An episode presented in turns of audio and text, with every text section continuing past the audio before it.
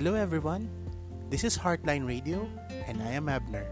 Sit back, relax, and let's talk about you.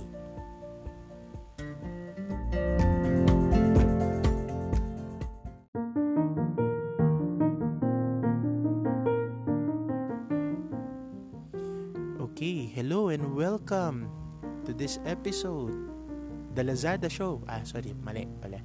The Heartline Radio Caring for You Daily Thursday episode.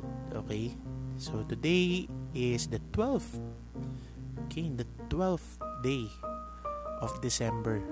Okay. Woo, 12th day of December. So magkakaroon tayo ngayon ng How to Survive the Lazada and Shopee Day. Okay.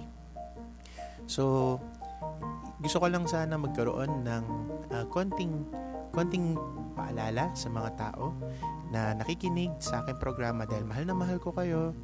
Okay? So, hopefully ay hindi kayo ma- mahulog sa pitfall ng mga sales ngayon. Okay? I would like to remember to point out or to make you remember of these couple of points. Number one, ang mga apps na yan ay intended to gain money from your pocket. Tandaan nyo yun. Number one, hindi sila nandyan para suportahan ang buhay mo. Nandyan sila para kumita. Kikita yung mga yan kapag na-entice ka nilang bumili sa kanilang mga items. Okay? And then, number two, hindi ibig sabihin na nakasale yan ay nakatipid ka. Malinaw ba yan? So, hindi ibig sabihin na nakasale yan ay nakatipid ka. How is that working? For, for how how is that how does that work for an example?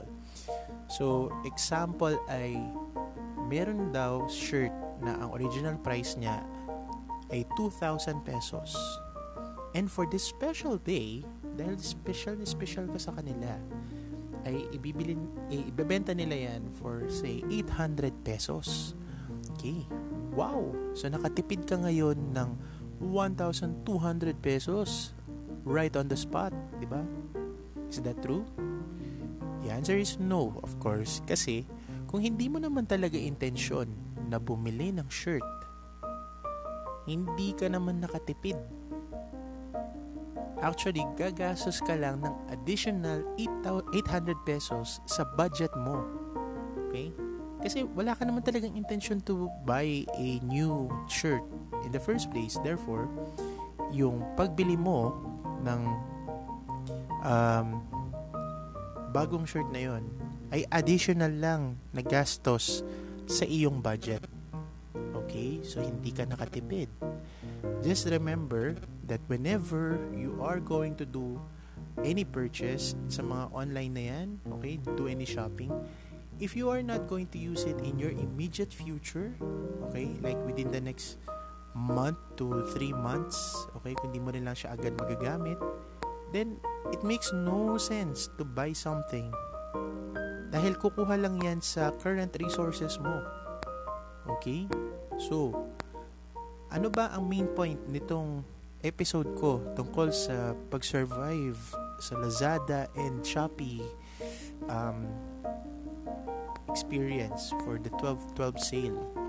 Okay, ang main point lang naman ay exercise common sense. If you do not need to buy, then do not buy. It's the word need, no? So, ini-emphasize ko yung salitang need. Kailangan mo ba o hindi? Pag hindi mo kailangan, then don't buy, please. Okay? So, hindi kailangan na magpatianod ka hindi kailangan na sumama ka sa flow dahil lang sa nakita na may sale. Remember that every month may sale naman yan eh. Okay? At every month makakakuha ka naman ng chance to buy something that is within your budget. Okay? So kailangan kung binudget mo naman talaga na may bibilhin ka for this round, then don't feel guilty. Ah, so nga pala, when you are doing your shopping, okay, um, naalala ko yung sinasabi ng iba na you can't buy happiness. You can't buy daw. Hindi mo daw pwedeng bilhin ng kaligayahan. Pero, ang totoo nun, whenever you buy something, you're actually buying something that supports your happiness. Like for example, if you're going to buy food. So actually it's a way for you to support your happiness. 'Di ba? Sinusuportahan mo yung kaligayahan mo. Mm. So you have to make sure that whatever comes out of your pocket will actually support your happiness.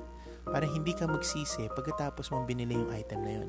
Because kung mali naman yung way at mali yung purpose mo sa pagbili ng item na yun, it will end up giving you further heartaches instead of something that is joyful. Okay? So, that's it for me. And hopefully, masurvive natin ang araw na to. Okay? Kapit lang mga besh. Kapit-kapit lang. So, hopefully, I will see you again tomorrow. Okay? Cheers! Bye-bye!